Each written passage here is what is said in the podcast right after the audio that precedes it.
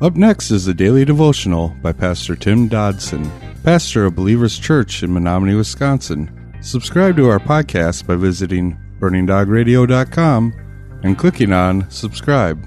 Thanks for listening to Burning Dog Radio. The Gospel of Luke, chapter 21. Beginning in verse 16, we read, You will be handed over even by parents and brothers and relatives and friends they will cause some of you to be put to death. You will be hated by all men for my name's sake, and not a hair of your head will perish. Several places in Scripture we are told that in the end there will be a great falling away. Some will depart due to persecutions, and some will leave for the enticements of the world. Some will fall to the ease of the butchered doctrine of soft faith churches. But the departures from the faith will increase in equal frequency as to the increase in birth pangs. We can expect the game to get rough. Families will divide over this issue. The cost of discipleship will increase, and fewer and fewer will be willing to absorb the cost. After all, family first, right? Ah, the pieces are politically and religiously being put into place even as we sit listening to this today. I have already seen many a man back away from the committed faith because their wives would have none of it. And the cost of a Christ centered life is getting higher by the day, and fewer and fewer are willing to surrender the world to know Him. Verse 19 says, By your endurance you will win your lives. You see, of all the evidences of one's genuine faith, there is none as telling and as sure as the element of endurance. When things get hard and the walk of commitment waxes difficult, it will be only the truly redeemed and the passionate believer that will make the journey. The original language speaks of a strong endurance, not a, not a passive waiting. It is an endurance that operates in the realm of the active offense, not passive lethargy. Will we wait for him on the front lines or in a back, back pew somewhere?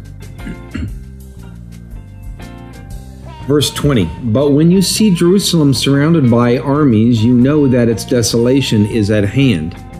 Then let those who are in Judea flee to the mountains, lest those who are in the middle of her depart. Let those who are in the country not enter therein. now, with a near prophetic fulfillment in view, Jerusalem would indeed fall in 70 AD to the wrath of General Titus after there had been numerous small insurrections against the rule of Rome. It was one of those staggering yet often forgotten moments in the history of mankind. The general Roman general Titus and the Roman army behind him laid siege to Jerusalem. And when it was all finished, the temple was utterly devastated, and over one million Jews were dead.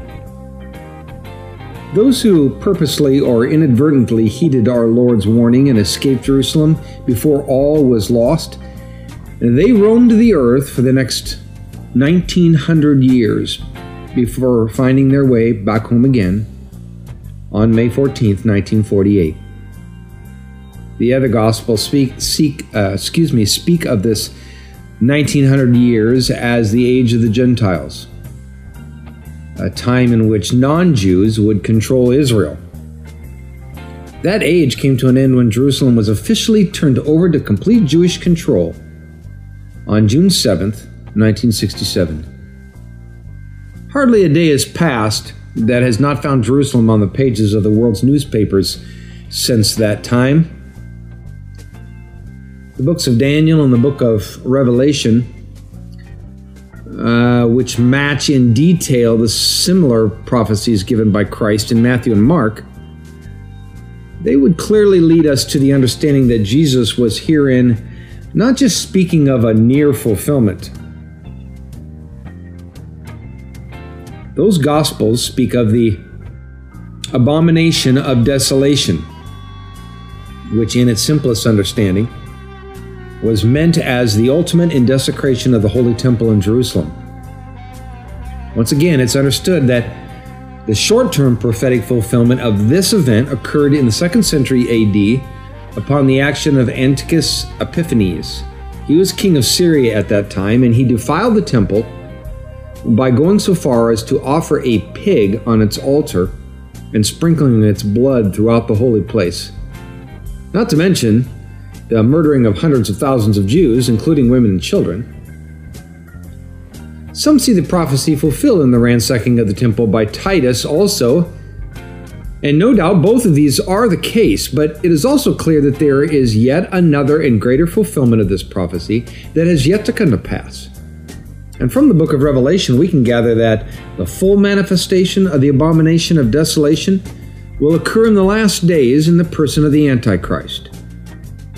If you have the rather fortuitous lack of insight and find you have missed the rapture, you may just have a chance to see these events un- unfold. But I got to tell you, if you do, run, run, run. Verse 22 says, For these are the days of vengeance, that all things which are written may be fulfilled. Woe to those who are pregnant and to those who nurse infants in those days. For there will be great distress in the land and wrath to this people. They will fall by the edge of the sword and will lead captive into all the nations. Jerusalem will be trampled down by the Gentiles until the time of the Gentiles are fulfilled. The motivation behind each of these abominations is, of course, revenge. Revenge and hatred of God's chosen nation, and ultimately revenge and hatred for God Himself. But this is no surprise to God, for it was written, quote unquote, concerning these things long before they actually began. Such times will bring anguish to those who happen to be in the way during the wrath of men. Pregnant women and those with children will be prime examples of the suffering. The suffering in 70 AD at the hands of Titus, or 167 AD at the hands of Antiochus, as well as the ultimate pain that will transpire at the hands of the greatest atrocity known to man, the Antichrist. All these are encompassed in this verse. Verse 25 There will be signs in the sun, and the moon, and the stars, and on the earth anxiety of nations and perplexity for the roaring of the sea and the waves. Men fainting for fear and for expectation of these things which are coming on the world, for the powers of the heavens will be shaken. The magnitude and the details of this passage certainly are not known in its complete in completion, but the sound of it certainly stirs the soul, doesn't it? There will undoubtedly be natural catastrophic events in weather and in the heavens, and with it will come unparalleled political rest and upheaval.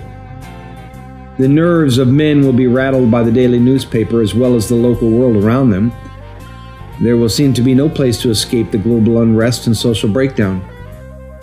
Governments will struggle to keep order, and scientists will scratch their heads in frustration men's perceived control of the world around them will come to an end, and how poorly men are handling things today. And if that's true, one can only imagine the chaos that will transpire in that day. Many passages in Scripture tell us of the profound cosmic disturbances that will precede our Lord's second coming. A few of them are Isaiah 13:10, Isaiah 34:4, Ezekiel 32 7 and 8, Joel 2, verse 30, 31, and chapter 4, verse 15, Haggai 2, verse 6, Zechariah 14, verse 6, and Revelation 6, 12 through 14. Now, concerning the events of nature, maybe you're familiar with Immanuel Velikovsky's book, Worlds in Collision. In that book, we get an idea of what our world will be like in its description of what will happen if the heavenly body, if a heavenly body, uh, came close to the Earth and caused it uh, to tilt on its axis by skewing the gravity uh, that we all live under each and every day. And this is something that is seen uh, to be in our future. That was our daily devotions by Pastor Tim Dodson. For more information about Tim Dodson and Believers Church, visit jfbelievers.com.